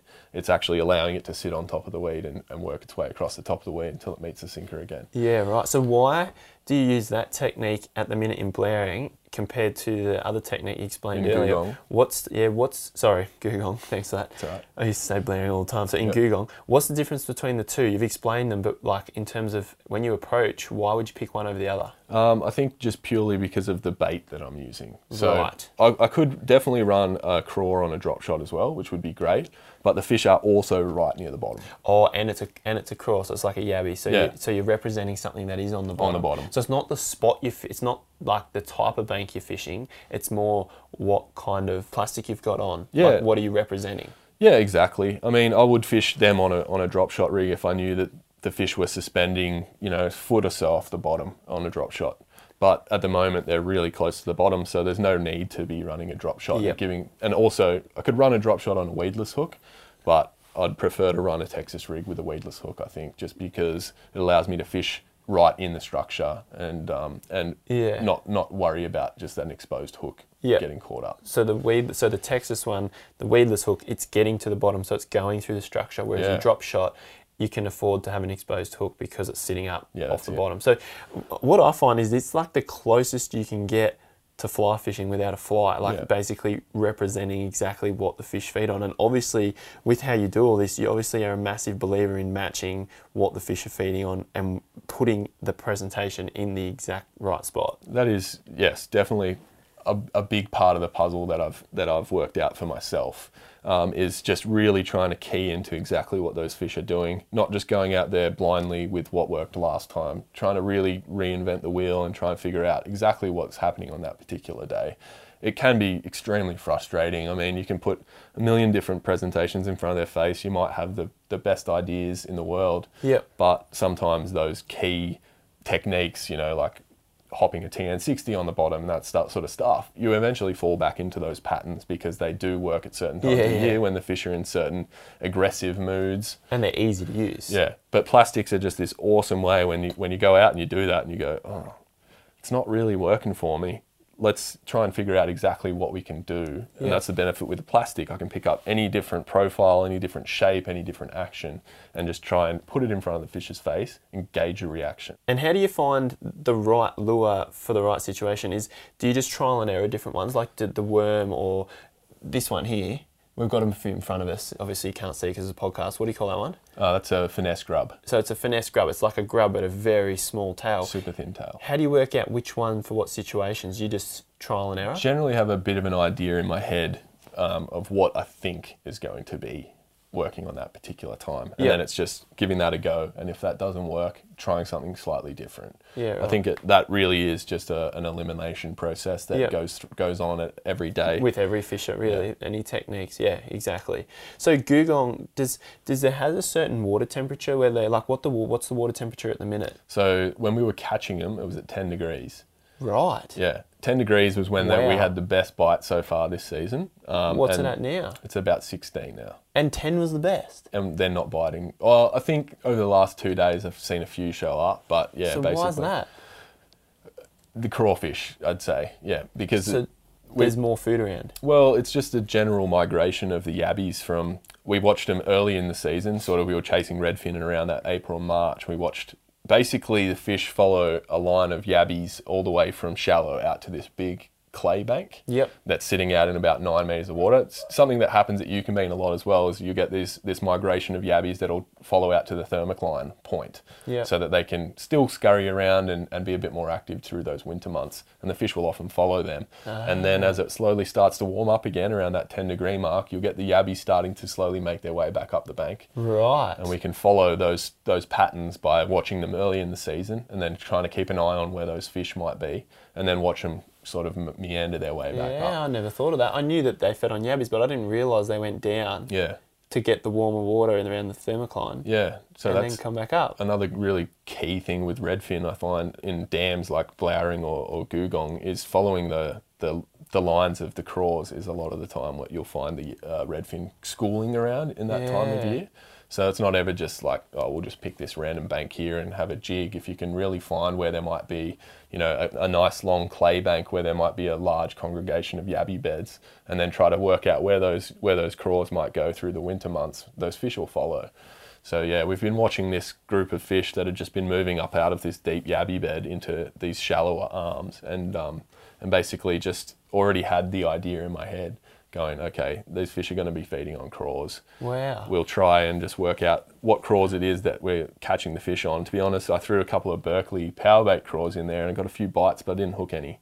Um, until I went home and made some some perch palms, and I'm not sure whether that was because the craw I was using had a little bit too much action. Yeah. So the too much wiggle in the in the claws there. Yeah. Uh, and so I just tried a super subtle presentation with one of my craws, and we started just banging fish. So That's it's the gay. Really cool. How good's that? Yeah, it's awesome. So I can't complain. It's more than I love the thought process. It's more than just here's a rocky bank, here's a clay bank, let's fish it. It's righto. What are the fish doing at this time of year? They're feeding on this. Those are going to be on clay banks, the yabbies. All right, here's a clay bank for the yabbies, but then what depth are they going to be? Yeah. And do you use your sounder a And that's lot? when the sounder comes into play. right. But side imaging. yeah, side imaging at the moment with Will's 12 inch Humminbird, it's just, it does not miss a beat. It's Yeah. insane.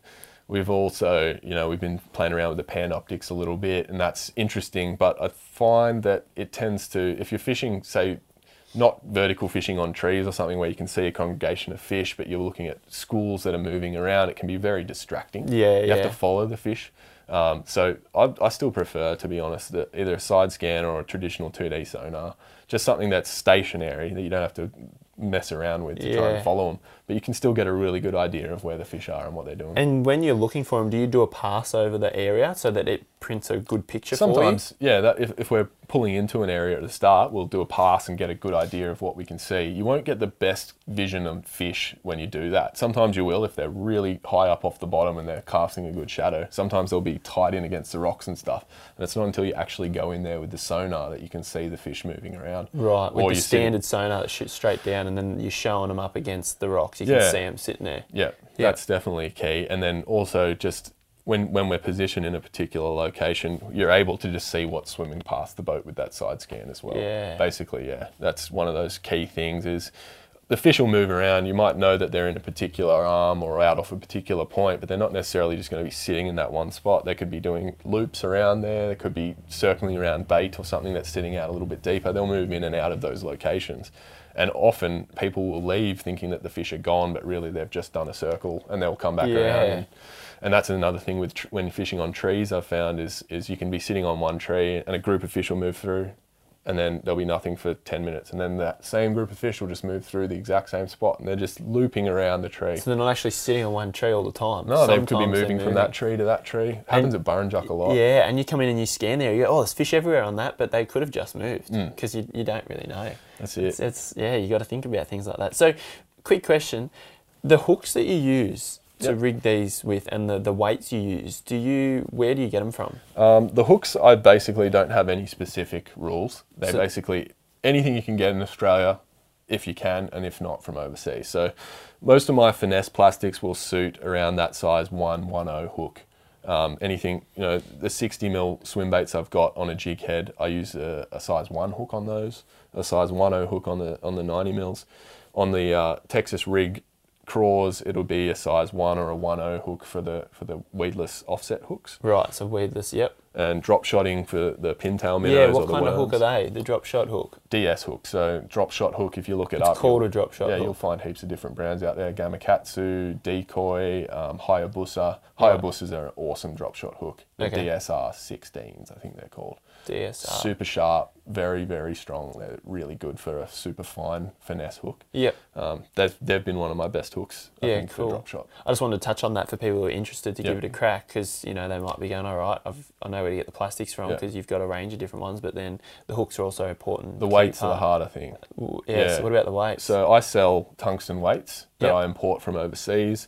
I don't have a huge range of them at the moment, but I do still have some left if anyone's interested.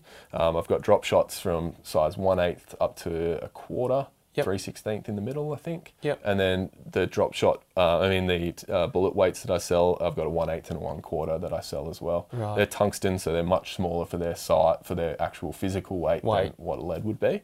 Um, it's better for the environment as well. Yeah. But one thing I'd like to touch on in regards to fishing tungsten, and people will be like, why would you spend so much money on a weight? And the truth is, it is so much more sensitive than fishing anything lead. So I fish tungsten jig heads as well, purely because it resonates a bite so much more effectively than what a lead jig head will. Yeah. So if you get bit on tungsten, the, the density of that metal sends much more of um, yeah, yeah, I know what you mean. It, the vibrations move through it a lot quicker. yeah, yeah. So you'll you'll get a wave up the line almost instantaneously. It's not dulled out. By So you're saying lead. lead lead dulls out a hit. Yeah, well, a lot of people right. focus on the braid versus fluorocarbon line debate, and I'm I'm I love both. I use them both for two different reasons. And you don't miss bites on fluorocarbon. A lot of people are like, you're losing sensitivity, but you're fishing a lead jig head, you're losing sensitivity as well. Wow. You should really try tungsten and just see how it goes because. I've never done it. I'm going to try it now. just dragging a sinker along the bottom, you know, you'll feel it change from sand to rock to mud. Like you can you can really feel those subtle differences that not a lot of people would really expect. And that's why I pay a little bit more for tungsten. That's with tungsten. You feel it. Yeah, Yeah. and they're lighter, small they're smaller for their weight. Yeah, yeah, Yeah, obviously. so they're not lighter, sorry. They're Yeah. smaller for their weight than lead. Which means they got less resistance. They do. They fall. They sink faster. They Yeah. hit the bottom harder. So you'll feel them thump the bottom, you know, or hit a rock or click a rock, or Yeah. and even when you feel a bite, if you've got say um, like a bullet sinker on, you'll feel that little tick through the line way more than you would if you were fishing a lead sinker. Yeah. Okay. Cool. because it'll bounce up off the bottom and snap down, and, and yeah, you'll really feel that sharp tick. And I find that that's helped my fishing with plastics a lot as well.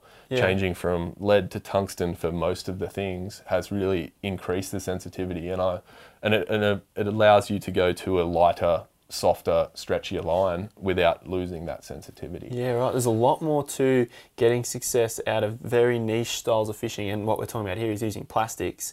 You can go so much more in depth and really hone in your technique, and your fish catch goes through the roof, doesn't Yeah. it? Obviously, instead of going out and catching one and two, you could be pulling 10 fish just by changing how you fish and being more in tune to what's going on. Yeah, I heard Muzz saying in the podcast at Windamere that you know occasionally dropping down to that three pound leader will make a huge difference in your catch rate, and that's been the case for a lot of years. Just trying out a lot of these more finesse style techniques, whether it be dropping my line down to two pound fluorocarbon or, Yeah. or three pound fluorocarbon. And I've fished four pound for golden perch. That's as I was going to say. What do you fish? You fish four. Yeah, so the last few big fish we've caught the last few weekends have all been on four pound Yep. fluorocarbon, straight through, um, quarter ounce weight on a you know little Texas rig crawl, and just basically dragging it along the bottom, giving it a little shake, a little bit of movement, little pop, and that's it. That's really just Yeah, wow. keeping it really closely contacted to the bottom, trying to keep a little bit of pressure on that, just still a little bit of slack, but you'll feel the tick come through with that slack. Yep. And um, yeah, just that super finesse, subtle presentation can turn turn days around. makes so. a world of difference. It's incredible, and I've learnt so much just talking to you just about this. One other thing, I know we've been going for a while, but that it's so much good content. Do you have any tips for redfin apart from what we've talked about in some of the urban lakes? Yeah. Like how would you approach? Where's where's one of the best urban lakes around Canberra to chase redfin, and what technique would you use? Is it Burley Griffin or? I'll give you two different scenarios. So Yep. we've got lakes and then we've got ponds and creeks, Okay. basically. Yep. So there's heaps of ponds and creeks in Canberra. Pretty much all of them have redfin in it. Yep. What's a pond? Like a pond, like, Uh, like small. an urban pond, you know, So you see at a than, like, park or Yerrabi or whatever. something, like- Way smaller than Yerrabi. Yeah. I mean, I'd consider Yerrabi an urban lake. It's to a be lake, honest. yeah. Um, and then you've got, you know, the size of a backyard swimming pool sort of pond. Right, and they Um, got redfin in them. Yeah, pretty much, pretty much all throughout Canberra. There's a lot of you know urban runoff ponds and stuff like that. Not only redfin, you'll find natives in them too. You'll Yeah. find carp, you'll find goldfish, you'll find odd stuff like bass and Yeah. whatever, whatever comes out of people's aquariums. But um, it can be really interesting just exploring those small waterways. Like I've spent my entire life doing it on my bike or just Yeah. driving around to every different piece of water I've ever seen and trying to catch fish out of them. And to be honest, most of them I have. Yeah, wow. So that's a really really cool thing is is with like somewhere like Canberra, um, just the availability of urban water waterways within you know five minutes from almost anybody's house is really cool. And there's That's the some big go. reddies in those ponds. I won't tell any exact spots, but there's if you just get out and explore, you'll find them. Yeah. Um, and typically, I tend to, to fish those cooler months, sort of you know March, April, May, through winter too. It'll slow down For redfin? Yeah, you'll get the bigger bigger fish, but few and far between. So March, April, May is the go though. Yeah, that'll be your, your cool down period when those fish start And to do you feed. prefer to fish the ponds or do you still fish the bigger lakes? I fish them out? all. I fish them all. I like the ponds just for convenience. So Right. basically, you know, I can finish work, go home, grab my rod, go to the pond, have Yep. an hour or two, come home. And what's the technique? Uh, a, a- a general good technique to use in most of them. to to simple, simplify everything down, um, I'd probably just say stick to small plastics. I'm not going to say go for a drop shot because not a lot of people are going to be confident Yeah, yeah, putting them on in the first for first instance. But a small small paddle tail grub um, or small curl tail grub, paddle Yep. tail swim bait on a light jig head, you can't go wrong. They'll they'll catch your fish. The one thing is a lot of these um, these ponds and creeks have varying substrate and structure, so adapting to those sorts of conditions can be hard. Chucking Yeah. a jig head in underneath, you know, reeds or cover or anything like that, you're going to lose a few lures. but Yes. it's going to be worthwhile. So that's when you know experimenting with the techniques and stuff like Texas rigs and drop shots will come into play. Yeah. But if anyone's interested, they can come and send me a message on, Yeah. on Perch Palm and, and chat to me. I'm more than happy to show them how I rig up rig up these techniques. Yep. In regards to lake fishing, right now Lake Burley Griffin's probably one of the hottest fisheries around. I'd say. Yeah, wow. It's an unbelievable fishery. The last five years, everything's just exploded into life. Like golden perch everywhere.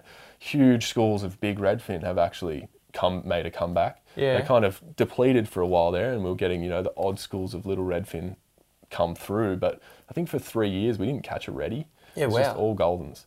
And now last two years we've been going out there funnily enough, in around February, which is warm, and the fish are preparing to spawn. So they're getting really fed up on on, Redfin? on baby redfin. Sometimes perch have a, a two year, like a twice a year spawning. Are you talking about Goldens? No, redfin. Oh, you're talking about redfin, yeah. Yeah, so sometimes they'll they'll actually gear up to spawn twice in, in a given year, depending Yeah. on the conditions. In the last two years, we've found a really early run of perch gearing up, full fat bodies, you know, like 35 to 45 centimeter fish in schools of thousands. And that we had a really fun session in February this year, uh, Hilly, Will, and I. Um, and we caught probably 300 fish between us, up to 45 centimeters. We got a cod in there as Over well. what, the month? No, over the day. Oh, what? Over one day? Yeah, so Burley Griffin can be an amazing perch fishery for, for redfin or goldens. I mean, And are you fishing it from a boat? yeah, that was from a boat, And you can put any boat on there? uh, you can still still electric only. Right. Same rules as Googong. You got to take Slightly different rules because it's it's managed by the National Capital Authority. You do require a permit. Right. Um, you can have an outboard on on the boat, but it doesn't need to be bagged. Right. But you can't have fuel on there. Although the ACT Water Police occasionally say it's probably a good idea to have fuel on because it can blow up pretty bad. And if you need to get out of there, I don't Yeah. want to get myself in trouble by saying. Yeah. that. yeah. Maybe we can cut that bit out. Yeah.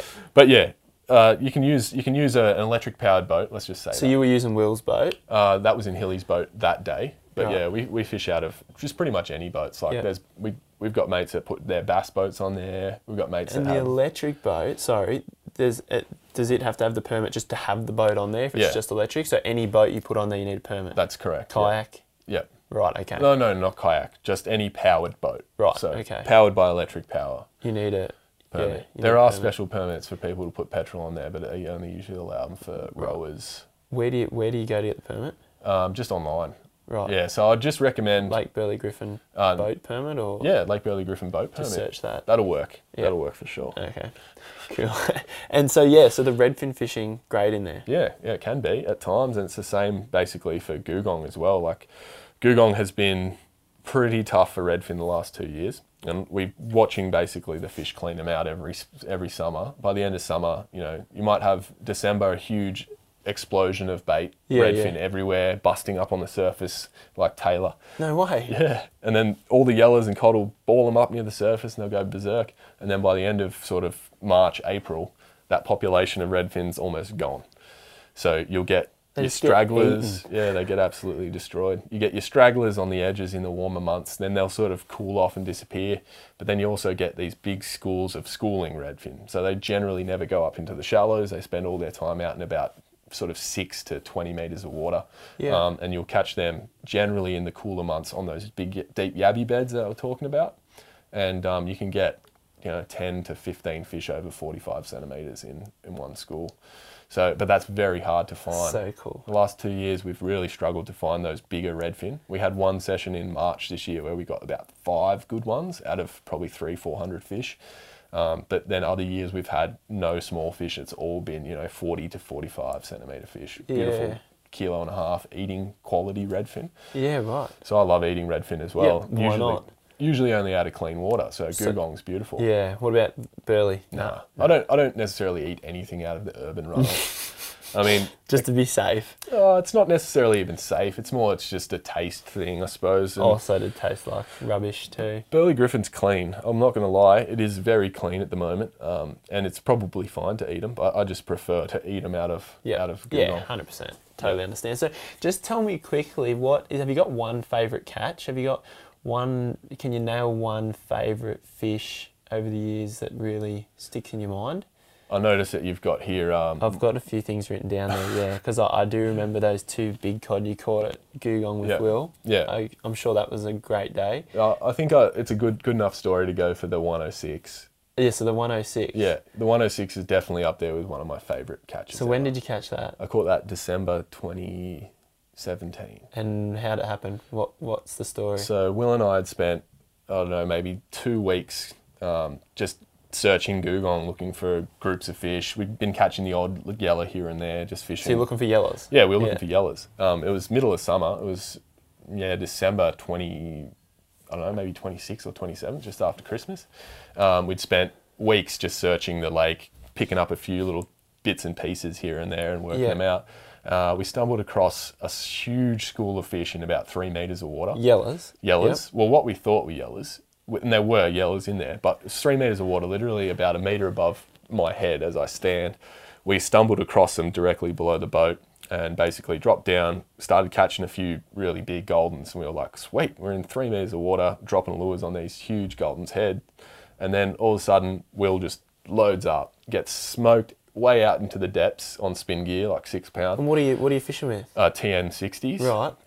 So gets smoked.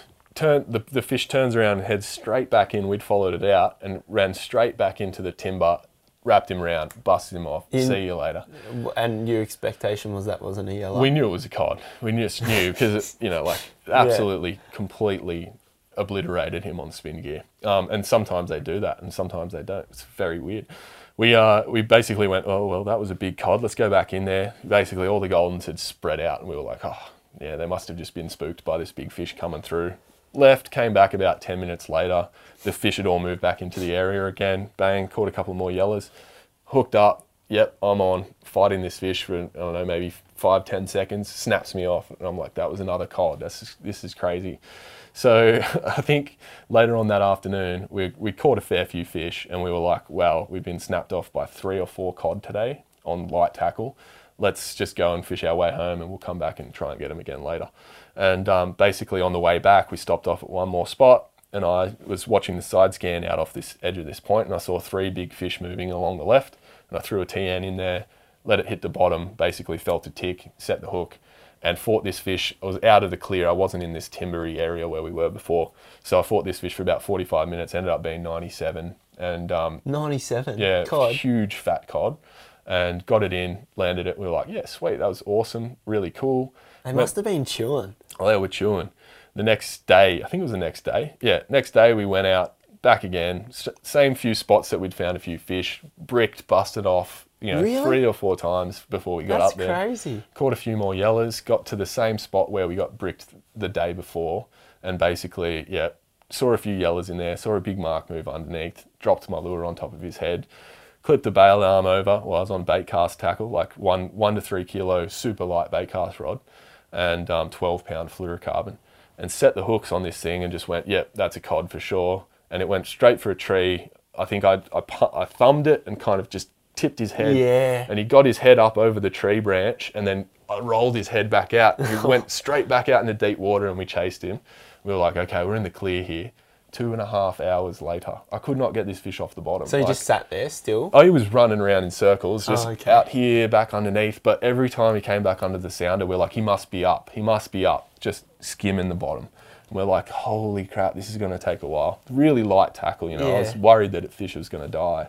Um, but yeah, just kept battling it. A couple of boats came around. They were giving us beers because they were just like, this is ridiculous. Well, they were watching. yeah, I could not lift its head. I was fishing, you know, it's a, a you know, the real finesse eradicator rods. It's a bait cast version of that. So it's a super light bream rod in a bait caster essentially. And I was just really slowly working it, just as I was doing circles around the boat, getting it up, getting it up, go back down, getting it up, go No back down. And finally, you know, finally got to crack a beer open and sat back and we were just working it up, working it up, slowly seeing it coming up on the sounder. And we got it up to the boat and we went, oh, it's not as big as we'd actually thought because it's just been fighting for so long. The last one we got was hugely fat. Yeah. Um, it only took 45 minutes to land. And this thing just never gave up right to the very end. We got it in the net and we were like, it's a good fish. It's a 106, but it was a male and it wasn't the typical Googong absolute behemoth. It was just super fit and Yeah. strong. No, no blushing in the fins whatsoever. Pure white on the belly, green, really energetic still. And we were like two and a half hours fight, and this fish still has energy left in it. How is that possible? Yeah. everyone was like, "Whoa, that was crazy." So basically, put her back in the water, and I was expecting a little bit of a revival, you know. But as soon as I stuck her in the water, she bit on my hand and thrashed her head and just took, Took off. off. And we were just like, That's "That's, impressive!" Yeah. I was really worried about that fish after about an hour Yeah. into that fight, just going, this is crazy. I don't want to fight this fish. Maybe we should just cut it off. But Yeah, yeah, yeah. eventually, you know, And it'd it- be hard. You just can't. You no, you just can't. You just you want to see it. You got to see it. And you know, it was real quick. We got her out of the water, took a couple of snaps, and, and put her straight back in. Saw that fish. It was. It was a stunning fish, and Yeah. just one of those things. Like Will had it on live for like the whole time on live on Instagram. People are just like, "What is going on? Why are you still fighting this fish? Is it is Yeah. Moby Dick sort of Yeah. thing?" But yeah, like, and then we've had others. You know, Will got that 122 about a week later on. He upped his tackle just a bit. We couldn't get bites on anything but like six to eight pound. Yeah. So like even cod were that clued in on light line. Yeah, well, uh, cod. I reckon cod are smarter than goldens, and we try to chase cod on heavy gear because they're big. And I'm dropping down from eight pound to six pound to four pound for yellows. So really, a cod being as intelligent a fish, you would think that they can see the difference between four pound and ten pound. But what about when we use thirty pound? No Well, I wonder can- we can't catch them. Yeah, I can tell you if, if we were sitting in three meters of water on top of this fish's head, fishing 30 pound, even just jigging a doozer or something, I don't think he would have bit. No. It was just, we were targeting goldens and we just kept catching cod, like kept hooking them. I think we ended up with like seven fish over the space of a couple of weeks there where it was really hot by, mm. seven cod. Wow. All on super light tackle chasing goldens, and it just ended up being one of those things. Like we were still catching plenty of good goldens doing that, but we just got used to losing lures and getting snapped off. It was one of those crazy. things. And um, yeah, it's just it. You can't pick the fish either. I mean, Googong's typical for these big, overgrown, super fat, Yeah. obese fish. But then every now and then you'd. Will hooked one the other day when we were chasing goldens. It was would have been a meter ten probably No way. on a ZX on six pound, and we fought it for about 15, 20 minutes. Got it to the boat like three or four times, and we didn't have a net because we had just golden tackle. It was closed season. And you lost And it. we were, well, we were kind of like, yeah, whatever. If it's going to snap off, it's going to snap off. Let's just try and get a grip on it, get the hooks out, and take a quick photo or whatever in the water. And uh, yeah, after fifth or sixth lunge near the boat, it just wore through the line. But that it was the oldest looking fish. It looked like it had been in the Murrumbidgee River for about 30 years, Yeah, but right. it was a Googong fish. So it must have been one of the older, you know, older in there. generation of fish in there. Yeah, it's quite a big fish, but not fat or Yeah. healthy looking. I noticed that they do get to a certain size and they stop growing and they get fat and then they sort of come back the other way and sort of start to die. But Yeah, it's definitely like you get up to that 120 mark and they're not balloons like this, they're just big cod. Yeah, yeah, Just yeah. big it's cod. crazy. So that's been some awesome stuff. Now, just before we finish up, where to now for you? What's your plans? Fishing, life, the plastics. What's the plan? Where to now for Rory? Um, so I'm definitely going to continue making my baits. Yeah. I don't know, I've been working really hard to try and get them to a point where they're production ready so I can actually sell quantities of them. Yeah. But it's just not been as an easy of a ride as anyone would hope. So I'm still going to just keep working away at that in the, in the background, keep trying to sell them when I can. Um, keep trying to improve my molds and stuff like that, Yeah. and obviously keep fishing because I'll never stop Yes. um, keep fishing, keep giving you guys content, and trying to trying to be um, you know open and honest Yeah. about it all. Yeah. Trying to trying to film some footage and yeah, enjoy it. yeah, and just enjoy it. And that's the the one thing you, you just can't. You know, you've always got to enjoy what you do, and if you don't, then yeah, You got to stop. You gotta find stop. something else. Yeah, it's not. It's not about. Yeah, it's about doing what you love, and then try and make it work. Yeah. Really. Otherwise, if you do something you don't love, make it work. You, you, it's not. That's not life. No, it's not. And I've, I've it's something I've always struggled with, you know, like, and I've always put things into into place where I can I can deal with the, the crappy things as long as I've got a few things to keep my attention. You know? Yeah, And that's why the plastics have been so good. It's been such a learning curve, such a challenge, so much work. But it's kept me motivated to go and fish and enjoy fishing and, and try new things. And, and also, it's just so cool to see people catching fish on them. I mean, Yeah. They're not you know they're not out there everywhere at the moment but it's really cool to see people catching fish like I've just been getting some text messages from dudes in america How cool's that? yeah chasing some largemouth bass on them yeah, That's the really, go. pretty That's cool so awesome. So before we finish up, last question I've got for you. What's one tip, one thing you would share with people? What's your secret to success? This can be anything, not just fishing, life in general. Is there anything, one last thing you've got to share with people at all? yeah just find what you're passionate about and just keep working on it. I mean it's never going to be perfect from the start. You've just got to keep doing it and make sure you enjoy it from from the get-go. Because if you're not enjoying it then you're wasting your time. You've got to just keep you know keep striving for whatever it is that makes you happy Exactly. And it's not just like everyone listening would love fishing, and we're, and you're not talking just about fishing. You're talking about whatever niche within that. Like you, Yeah. it's the plastics. You love the plastics, Yeah. and that's what you enjoy. So you keep doing it. Whereas for me, it's about creating content and Yeah. sharing content as much as we can. So what you're saying is figure out what you really, really enjoy. That's it. I mean, everyone's going to have a piece of the pie in regards to what it is when they come to uh, sort of pick Yeah. up a fishing rod. Yeah. Um, I'm a creative person. I've always been an artist and a designer, and, and I like the creative side. I can I can put a spin on on the fishing things. You know, Mm-hmm. I can make the lures, or I can play around with my rigs and color in my baits and do all these sorts of things. Um, other people might love making videos and and just you know just generally talking about it or making friends. Like there's so many Yeah. people in the industry that you can you know really relate to that you can't in other parts. If you're a fisherman like me, you'll know it's very hard to be sociable with people who aren't fishermen. So Yeah. yeah, like it's just no one wants to hear about fishing when they're not interested. But No. anyone that's interested, it's just like wow, you can just talk for hours. Yeah, So- so good. yeah, it So is. It's awesome. I think that's that's another key thing about it is just yeah, meet the cool people, talk Mm. to the talk to everyone, and be friendly and be honest and just do what you do. Yeah, that's that's awesome. That was that was a great episode of the podcast. I love it. Thanks so much for sharing your time. I love what you're doing. You're doing a great job, so keep doing it. Thank you so much for joining me, and um, I'll talk to you very soon. Cheers, Reese. Have a good one, man. Cheers. Thanks for that. Thanks, Rory. There you have it. What an incredible episode with such a passionate angler. Rory is a true Aussie bloke, and it was so good of him to open up and share his story, even going as deep as sharing his own personal battles with you, but also his passions and his fishing techniques. Rory had his perch palm plastics sitting in front of us during the chat, and I spent another hour with him after the podcast looking through his range and talking more about using plastics. His wealth of knowledge is incredible, and so are his plastics. He has custom designed them for fishing right here in Australia, and he has caught some incredible fish on them. The plastics are made from super stretchy and strong material, so they last longer than conventional plastics, and I highly recommend you grab yourself a few if you get the opportunity. They're a really good plastic, a huge range that'll suit a range of different situations. Follow him at Perch Palm on Instagram for updates on when the plastics become available, and also just to follow Rory's fishing journeys, and also make sure you check out his Perch Palm Diaries videos. Once again, I want to thank Rory for his time. It was a great interview and I thoroughly enjoyed sitting down and having a chat with him. I really hope you enjoyed this episode as well and learnt as much as I did. Even if you pick up just one thing from this podcast, that could make a massive difference to your fishing out on the water.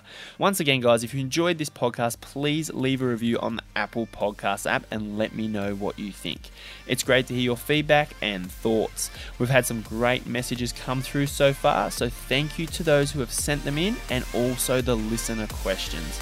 Until next week, guys, good luck with the fishing, and I'll be talking to you very soon.